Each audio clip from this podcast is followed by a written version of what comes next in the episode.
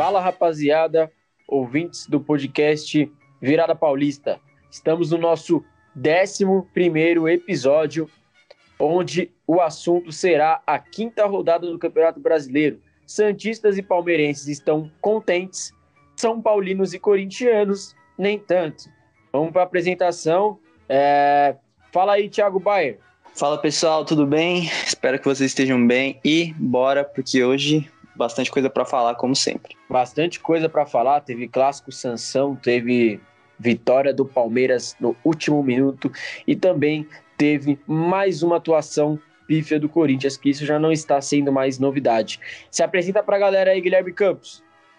Salve, salve galera, seja muito bem-vindo ao nosso 11 episódio. Espero que vocês gostem e vamos lá. Então, os integrantes estão devidamente apresentados e vamos para mais um quadro do Virada Indica. E dessa vez quem vai começar sou eu mesmo, o apresentador. Eu vou indicar, rapaziada, para vocês para um almoço de domingo ou um jantar de domingo, não sei quando vocês preferirem acharem melhor, comer uma massa muito gostosa chamada cannelloni, uma massa com queijo, presunto e também uma indicação diferente aí de comida para fortalecer é, o bolso de vocês, ironicamente, né? Porque vocês vão gastar uma nota.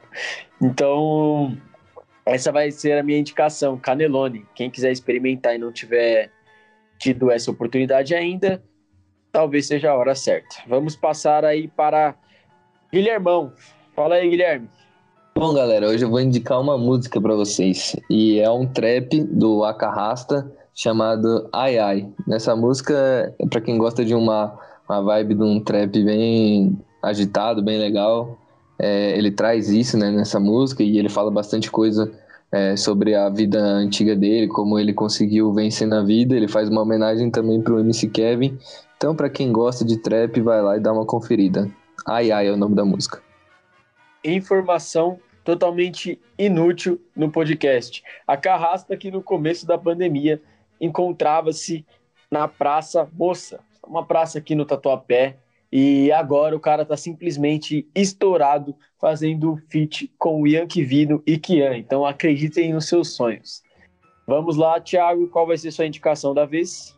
Bom, gente, é, o que eu vou indicar hoje para vocês é uma coisa que eu e meus companheiros estamos fazendo muito ultimamente, que é jogar Brasfoot. Não sei se vocês conhecem o Brasfoot aí, um simulador de técnico, né, onde você pode escolher seu time, subir de divisão, fazer contratação bem aquele estilão futebol manager, né? Então a gente tem curtido bastante aí, é um game brasileiro.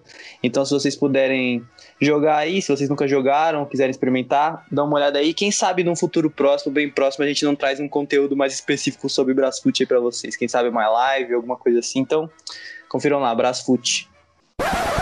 Eu queria saber por que, que minha indicação é inútil desse jeito. Ah, tá de brincadeira. Não era ele. Ele falou que era inútil a, o que ele ia falar, não a sua indicação. Ah, tá. Thiago já deixou a deixa e poderemos ver episódio de Brasfoot logo, logo menos aí no Virada Paulista, quem sabe? Vamos ver, vamos ver, rapaziada. Tudo questão de hipóteses. Entendeu? Essa foi mais um quadro do Virada Indica. E chegou a hora tão esperada. Ou não. Roda a vinheta, editor.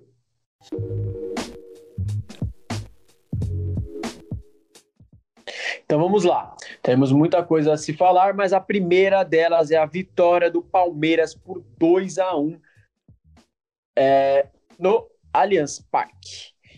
Os dois gols foram feitos por William Bigode e o jogo começou às 11 horas, mas o Palmeiras apenas virou no finalzinho, vulgo último minuto do segundo tempo. Teve algumas situações ali meio estranhas, se podemos dizer assim, como Patrick de Paula ficou de fora por cerca de seis minutos para tirar um brinco. Patrick de Paula, que inclusive logo após foi pego numa balada clandestina, mais um deles, né? Já era o Lucas Lima, agora é o Patrick. A situação do Palmeiras em relação à quebra de protocolo está bem grave. E o Palmeiras, aos trancos e barrancos, se podemos dizer assim, conseguiu mais uma vitória. queria perguntar para o Guilherme Campos o que ele achou aí da partida do Palmeiras, do desempenho do time. É... Se o sol das 11 horas atrapalhou, porque ninguém gosta de jogar às 11 horas da manhã, né? É um terror para qualquer time. E também da conduta do Patrick de Paula, tanto em entrar com brinco para o jogo, quanto também em, em ser pego em balada clandestina, já que o companheiro de equipe dele, Lucas Lima, já tinha sido pego faz pouco tempo e foi punido. Então, queremos saber sua opinião. Fala aí, Guilherme. Bom, primeiro Patrick de Paula ele tá de brincadeira, né? Cara, não sei quantos anos aí que vê futebol, a gente sabe que não pode entrar com esses acessórios em campo para proteger o próprio atleta, porque se tem um, ali um probleminha, alguma coisa encosta, pode rasgar a orelha dele, pode dar algum problema.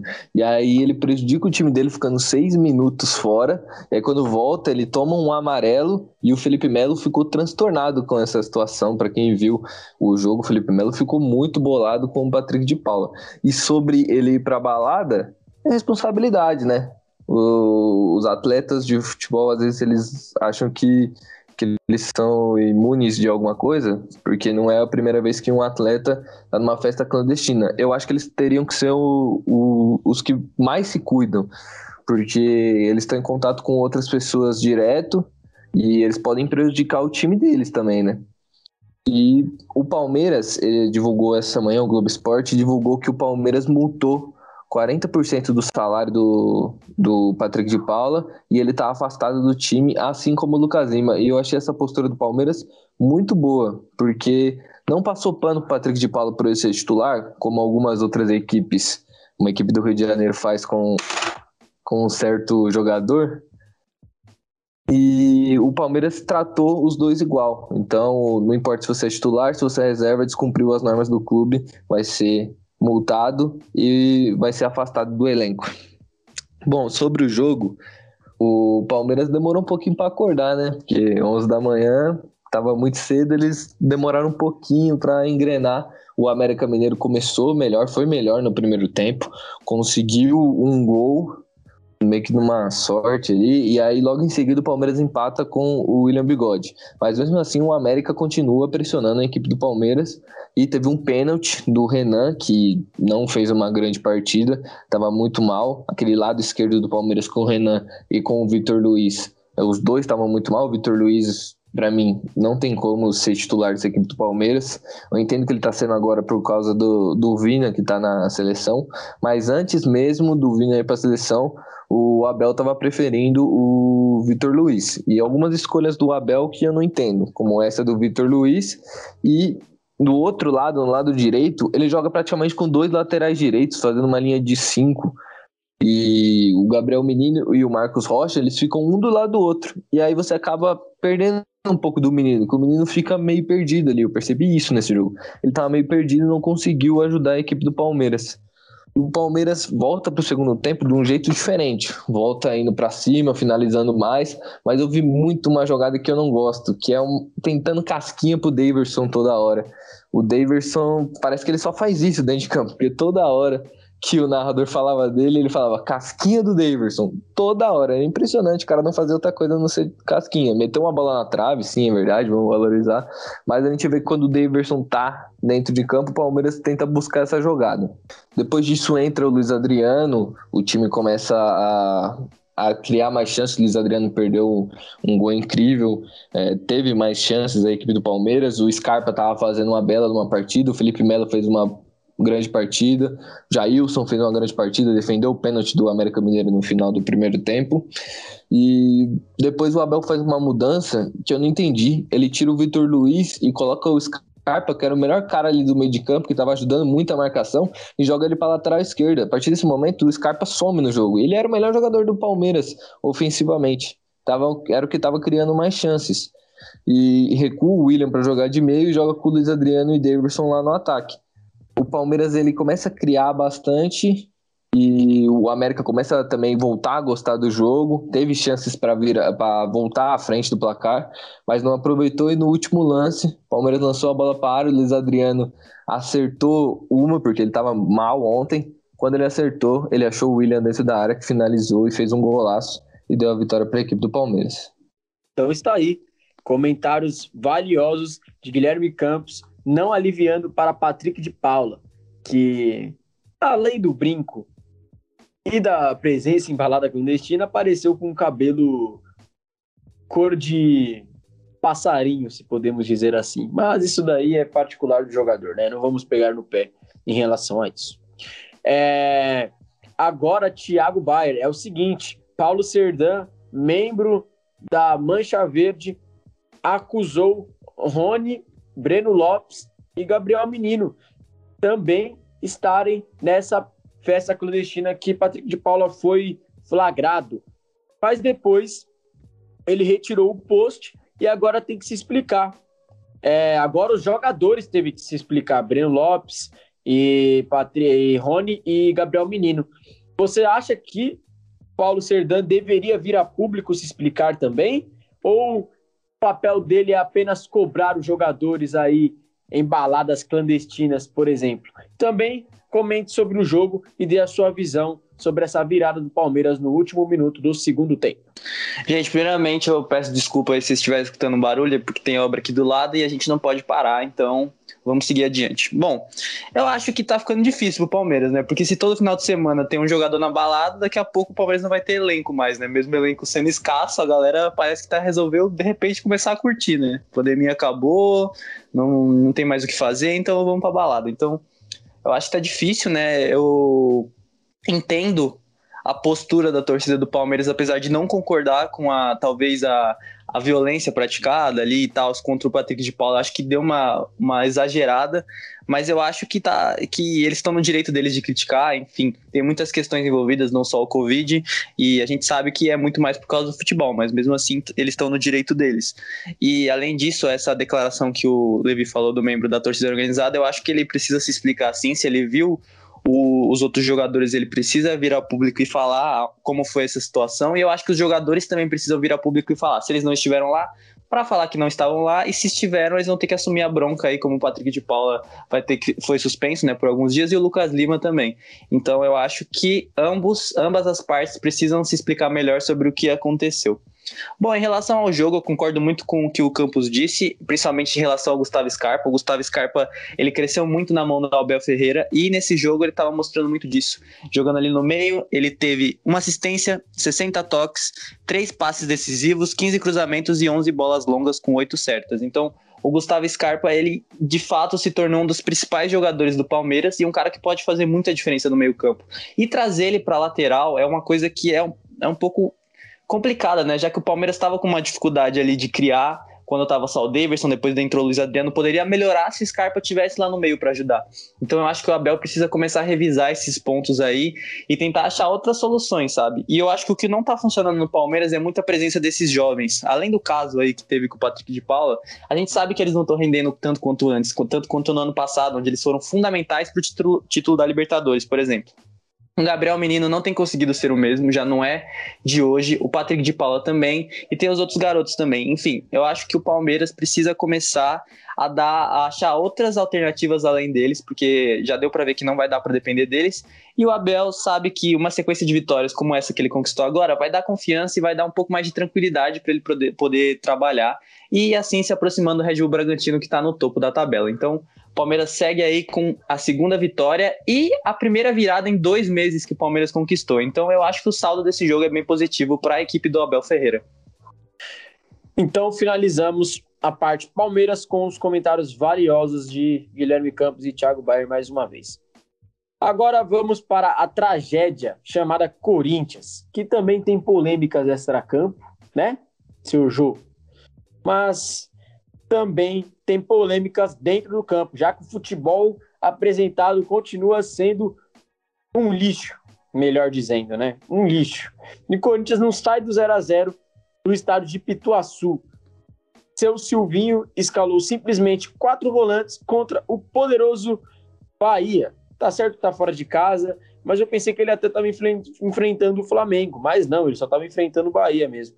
Mas enfim, né? Mais uma tarde de muita raiva para o torcedor corintiano. A minha pergunta vai diretamente para o Thiago. Thiago, comente aí do jogo do Corinthians, o que, que você achou da atuação do time e também dê a sua opinião sobre a polêmica que rondou o nome do Jô durante os últimos dias, já que ele apareceu com uma chuteira verde e foi multado e também teve que aparecer nas redes sociais para se explicar e se retratar com os torcedores. É, a situação do Corinthians também não tá nada boa. Fala aí, Thiago, o que, que você achou aí dessa atuação de 0 a 0 do Corinthians contra o Bahia no estádio de Pituaçu? Bom, eu acho que essa polêmica com o Jô, ela ficou muito grande, muito pela fase dele, né? O cara não consegue fazer gol, o cara não consegue virar o titular, então eu acho que ela se deu muito mais por conta disso do que de fato pela chuteira verde que a pessoa fala que não é verde, na TV tava verde, fora da TV. Enfim, eu acho que o Jô tem que se privar de tem, usar alguma coisa que pareça verde. Eu acho que na fase que ele tá, se ele puder escolher qualquer outra cor, sem ser verde, azul, verde água, enfim, escolha outra cor. Já não é a primeira vez que isso acontece. Já teve um vídeo vazado dele num treino nessas últimas semanas aí, onde ele tava com tênis verde, e aí já teve essa crítica, ele rebateu, enfim. Eu acho que a multa no Jô foi um pouco demais, sabe? Não precisava ter multado ele. Já precisava por ter multado ele por outros motivos, como aquele lance lá que ele teve com o Otero no resort, enfim. Não multaram lá e multaram por causa da chuteira. Enfim, é um pouco difícil de entender, mas tá aí o Jô, né? Segue sem fazer gols e agora com essa polêmica da chuteira verde aí para carregar nas costas. Então a situação não é nada fácil. Em relação ao jogo, eu concordo e discordo do Levi em alguns pontos. O primeiro deles é essa questão dos quatro volantes. É, o Ramiro, ele não entrou como volante, o Ramiro entrou como meia direita, porque a gente estava sem o Gustavo Mosquito e a gente não tem outra peça de reposição à altura do Gustavo Mosquito. A gente tem que entender que o elenco do Corinthians é limitado. O Silvinho não vai apostar nos garotos de primeiro momento, porque a situação do time é muito difícil. É, o, o que eu entendo é que o Silvinho está tentando parar de perder para depois começar a ganhar. O empate é um péssimo resultado. O Corinthians não jogou absolutamente nada, mas nesse momento é melhor do que perder o jogo. E infelizmente o corintiano vai ter que se vai ter que entender isso. Porque essa é a situação que o Corinthians vai ter que passar daqui para frente, sabe? A situação não é fácil, eu acho que a torcida tem que criticar mesmo, é o papel da torcida, desde que não seja uma cobrança violenta, eu acho que tem que criticar, porque a situação do Corinthians é muito delicada e não tá assim de hoje, né? Então, faz parte. O Corinthians ali fez um jogo bem ruim no primeiro tempo, junto com o Bahia. É, não conseguiu criar nada, nenhum dos dois times. Foi um primeiro tempo de dar sono. Foi realmente muito triste a atuação. Já no segundo tempo melhorou, depois da entrada do Vitinho ali, que muita gente criticou, até elogiou. Eu prefiro ver um lado positivo ali. Ele conseguiu dar uma dinâmica maior no time, melhor do que o Rony estava dando, por exemplo. Ele, ele tem mais qualidade técnica para fazer isso, né? Infelizmente, eu acho que ainda falta muita coisa para ele ser um grande jogador, mas o mínimo ele conseguiu fazer, que era dar uma dinâmica maior ali, que era o que ele vinha fazendo na base como segundo volante. Aí depois o Adson entrou também para dar um pouco mais de velocidade, mas é notável que sem o Mosquito o Corinthians não tem a mesma força ofensiva. Por isso eu acredito que o Corinthians tem que, além de buscar reforços, trazer alguns jogadores que estavam emprestados, como o Janderson. Eu acho que é uma solução viável aí se o Corinthians quiser ter mais uma opção para o ataque. E no resumo de tudo, é mais isso mesmo. O Corinthians fez um jogo bem patético, um jogo bem cansativo de se assistir nesse domingo. E vai enfrentar o esporte agora. Vamos ver o que, que o Silvinho vai trazer de mudança, se ele vai deixar o Vitinho de titular, se ele vai voltar com o Rony mesmo. E o meu destaque aí vai pro Cantígio, que fez mais uma boa partida ali, mais recuado, como um volante mais armador. Então, esses são os pontos aí que eu tenho para trazer do Corinthians nesse domingo. Detalhe para que nem com o Gustavo Mosquito o Corinthians tem poder ofensivo, porque o que o Corinthians produz ofensivamente acho que não pode ser chamado de poder ofensivo. E outro ponto, o Ramiro entrou como meia-direita, mas na teoria ele é um volante. Então, de certa forma, o Silvio entrou com quatro volantes mais uma vez. Guilherme Campos, qual é a sua opinião sobre a partida do Corinthians, que deu sono, deu vontade de dormir? Foi uma partida muito chata, muito ruim de assistir, foi um desempenho patético e tem jogadores ali no time titular do Corinthians que entrou neste último domingo, que não tem a mínima de condição de jogar no Corinthians e nem jogar numa Série A de Brasileirão, se a gente for pensar mais como crítica, né? Se for uma crítica mais severa. Tem, tem jogadores ali sem condições, literalmente. Minha pergunta a você é o seguinte: Silvinho ainda tem muita corda dentro do Corinthians ou já está começando a ficar triste a situação para ele? E a segunda é a análise da partida e a sua opinião sobre mais um jogo morno do Corinthians. Então, o Silvinho vai pegar uma sequência complicada agora. Vai pegar o esporte, que é uma equipe acessível, dá para o Corinthians ganhar, mas o que o Corinthians vem apresentando nos últimos jogos é, não dá muita esperança para que isso aconteça. Depois pega o Fluminense, no Maracanã, se eu não estou enganado, que é um time duro, difícil de jogar. O Santos jogou na última rodada contra na quarta rodada contra o Fluminense e acabou mesmo jogando melhor, acabou perdendo, porque é uma equipe bem experiente e bem pronta, o jogo sabe o que está fazendo. E depois pega um clássico contra o São Paulo. É, São Paulo em crise também, mas é um clássico. Então, o Silvinho vai precisar somar pontos, vai precisar pelo menos de uma vitória aí nessa sequência, porque senão vai começar a bambear ali no, no comando do Corinthians, porque ele não consegue fazer um, um trabalho decente. É claro que ele não tem peças no elenco, a gente viu isso no jogo de domingo, é, que o jogo foi muito fraco ofensivamente. O cara teve que entrar com quatro volantes porque ele não tinha mais um atacante. Claro, foi a opção dele. Ele poderia ter testado algum moleque da base, é, outra alternativa, mas não, ele entrou com quatro volantes. Não é a postura que o torcedor do Corinthians quer. Ver um time muito estático, muito parado, time que realmente dá sono, time que parece que tem medo de perder, em alguns certos momentos psicológico, como a gente viu no último jogo contra o Red Bull Bragantino, pega essa equipe do Corinthians. A sorte é que o Bahia também não estava numa, numa tarde inspirada, né? O Bahia não fez um grande jogo. E é isso, um jogo extremamente ruim, um jogo que realmente dava sono, que você via ali meio sonolento. Aí o Corinthians cruzava uma bola, você dava uma animada assim, aí você via que era o jogo, aí desanimava de novo. Aí não tem o que fazer. Em relação à polêmica do jogo, bom, é complicado. Eu achava que a diretoria não tinha que ter multado o jogo, como o Thiago falou, tá ligado? Porque, tipo, o... a cor da chuteira meio que fica duvidosa ali por causa da televisão, da imagem. Numa imagem parece mesmo um azul, na outra imagem parece muito verde. Então, eu acho que a multa tinha que ter aplicado por, em outros casos que aconteceu com o Ju. Então é isso. Eu espero que o, que o Silvinho consiga fazer um bom trabalho, apesar de eu não acreditar, porque esse elenco do Corinthians é bem fraco, precisa de contratações, mas eu sei também que não tem dinheiro. E, e o Silvinho, para mim, também não é técnico para o Corinthians no atual momento. Ele é um técnico que tinha muito pouca experiência, eu não teria contratado. É, muita gente zomba falando que ele é um estagiário, que o Corinthians tem um estagiário no comando dele, e às vezes parece que sim, porque ele não toma boas decisões no decorrer do jogo. A gente viu ele muito bravo, falando que o time se desconcentra muito fácil, mas é isso, é isso que você tem, Silvinho. Você sabia a barca que você estava entrando quando você aceitou uh, comandar a equipe do Corinthians. Ah, só para só destacar, a torcida do Corinthians está fazendo protesto lá no, no Parque São Jorge lá. É, a coisa tá feia, tem muita gente lá, é, com cruz, caixão, pedindo a cabeça do Duílio, pedindo cabeça de jogador, então é, tá complicada a situação. Então tá aí. Essa é a situação do Silvinho e essa é a situação do Corinthians. Resumindo, tá tudo errado. Tá tudo errado. Agora vamos comentar do clássico mais aguardado da rodada, Santos e São Paulo, na Vila Belmiro, onde teve redenção, se podemos dizer assim. Marinho guardou e depois deu uma entrevista até polêmica.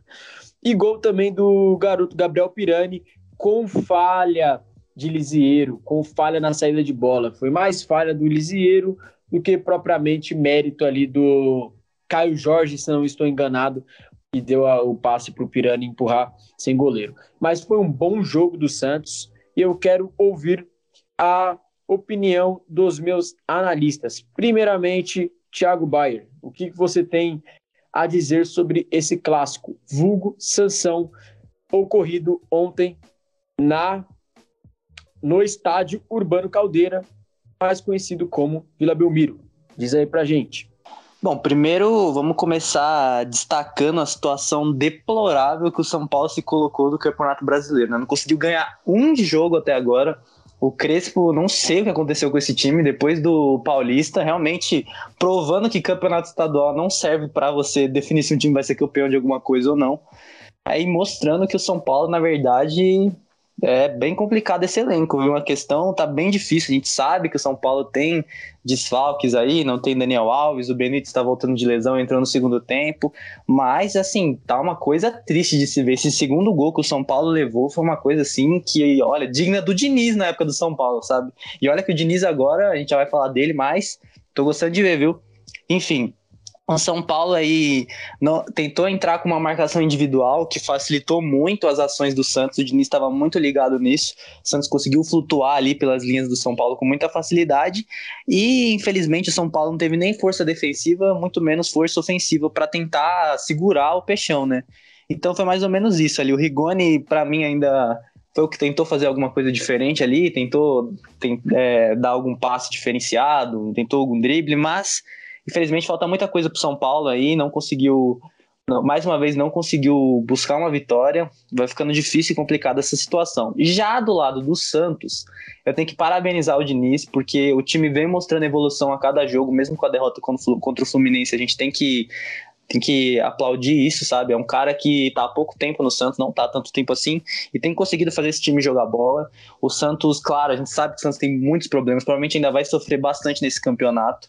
E a gente, mas a gente já consegue ver umas coisas bem positivas. O Diniz não tem forçado exatamente aquela saída de bola que ele fazia no São Paulo, ele reviu esse conceito.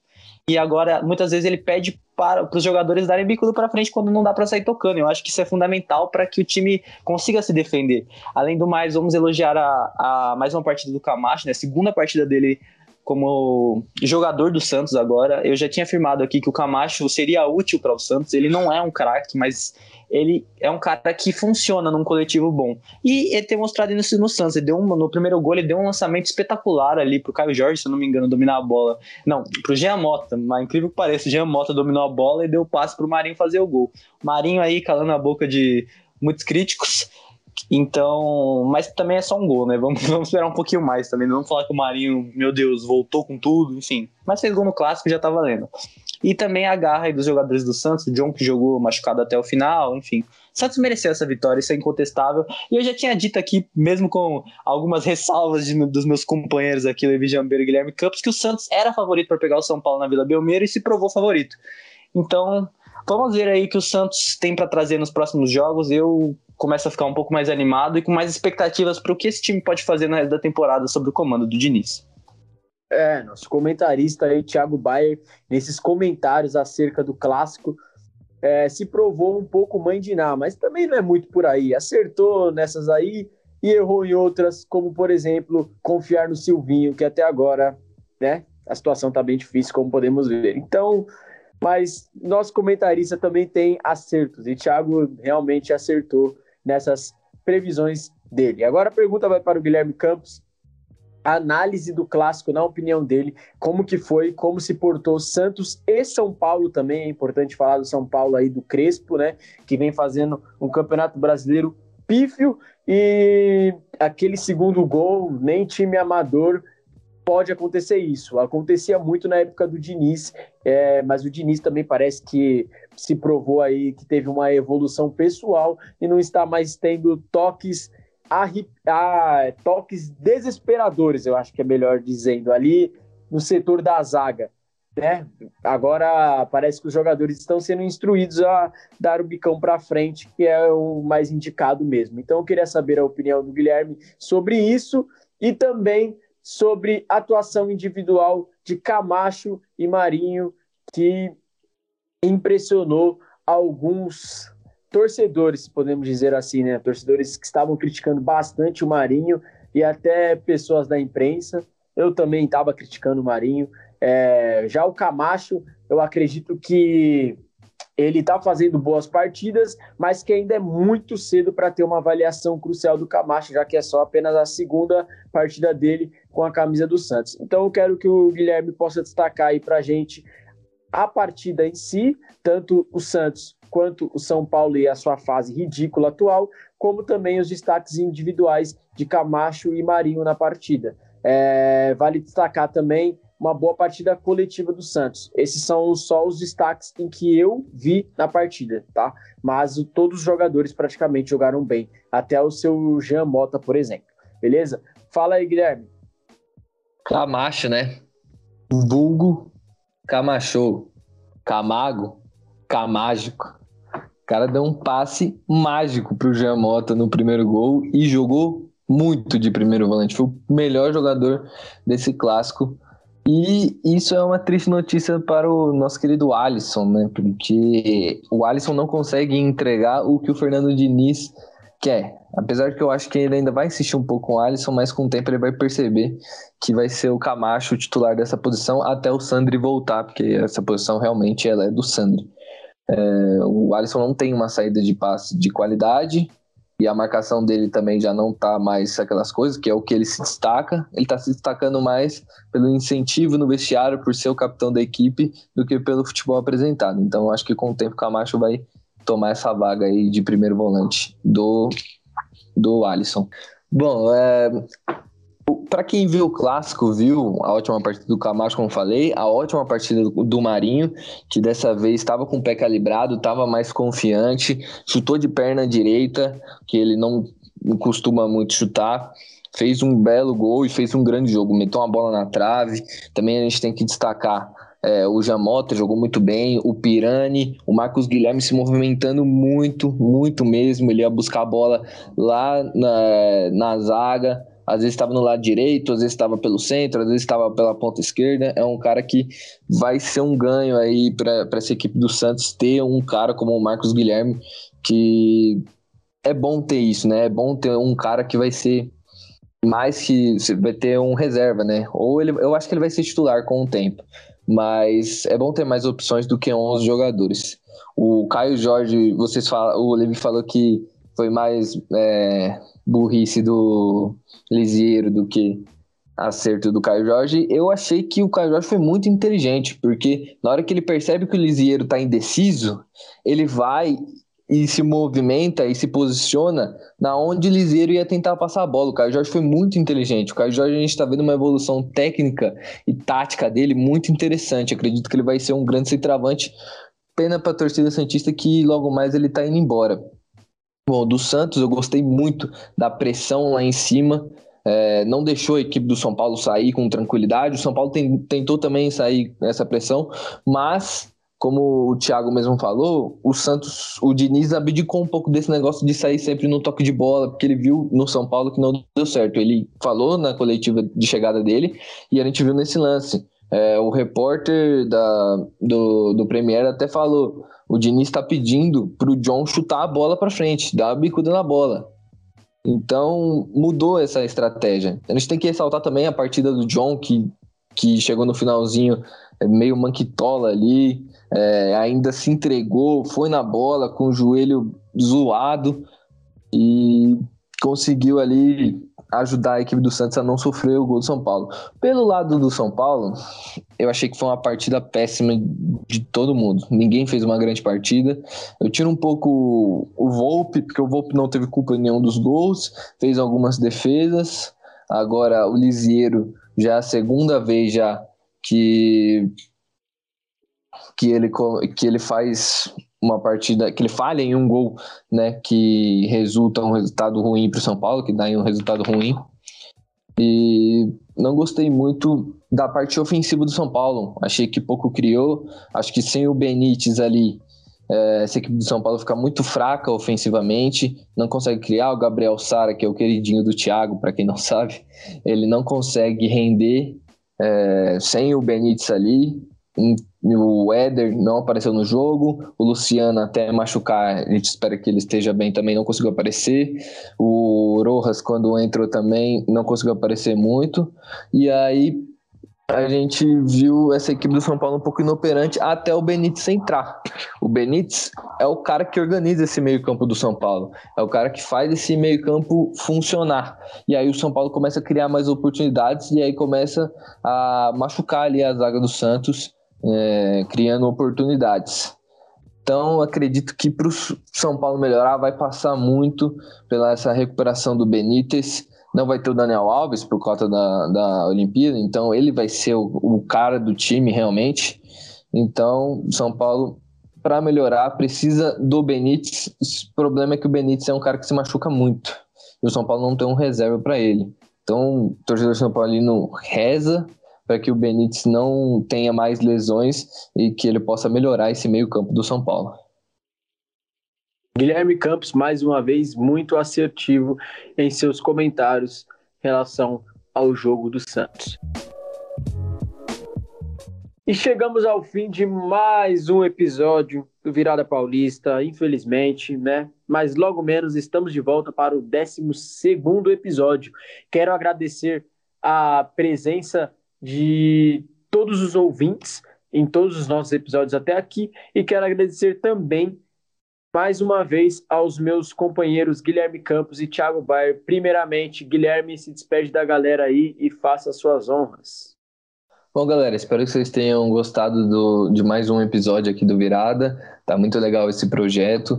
Espero que que tudo dê certo e que a gente continue firme e forte aqui trazendo esse conteúdo para vocês. Muito obrigado, até a próxima. Agora chegou a vez dele, o editor Thiago Bayer. Se despede da galera. É isso, gente. Muito obrigado aí por mais um episódio. Espero que vocês continuem acompanhando a gente nos próximos. E é isso. Muito obrigado e um abraço. Então é isso, galera. Muito obrigado pela presença de vocês mais uma vez e até o 12 episódio. Beleza? Valeu e até a próxima. Fui!